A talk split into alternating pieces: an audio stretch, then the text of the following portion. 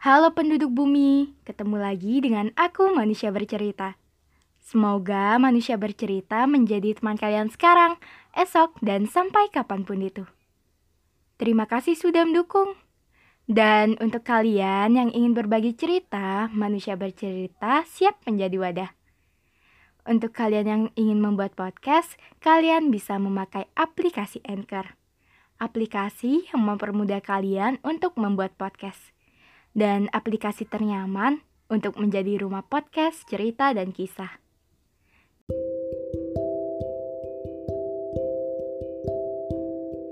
Halo pendengar manusia bercerita.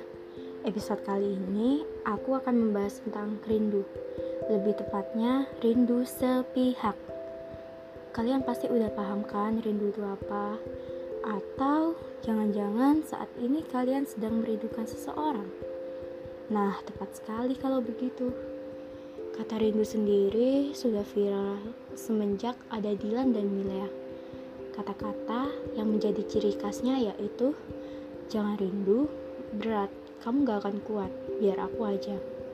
Aduh, melting gak sih? Oh iya, itu contoh rindu dua pihak. Beda halnya dengan sepihak. Untuk hal yang satu ini lebih berat, berat, berat, pol-polan. Kenawai? Sebab rindu sepihak cuma dirasakan satu orang aja. Misalnya nih, kamu menciptakan rindu untuk dia dan naasnya, dia nggak butuh rindu dari kamu. Rindu yang kamu buat dan kamu juga yang terjebak di labirin rindu. Gimana? Berat pol kan? Jadi, kudu benar-benar gunakan rindu dengan baik. Jangan sampai cuma kamu yang rasa. Dan jangan sampai cuma kamu yang jatuh terlalu dalam. Jaga baik-baik hati kamu Kasihan nanggung rindu sendirian. Aku bilang gini bukan menyudutkan. Tenang, aku juga pernah kok merasakan rindu sepihak. Oh iya, rindu itu perlu izin gak sih? Kalau perlu izin, mungkin rindu sepihak ditolak mentah-mentah. Untung ya, rindu gak perlu izin. Kalau perlu izin, manusia di bumi trauma untuk merasakan rindu. Eh, tapi aku mau bilang, rindu sepihak itu kadang menyenangkan. Eits, jangan kaget.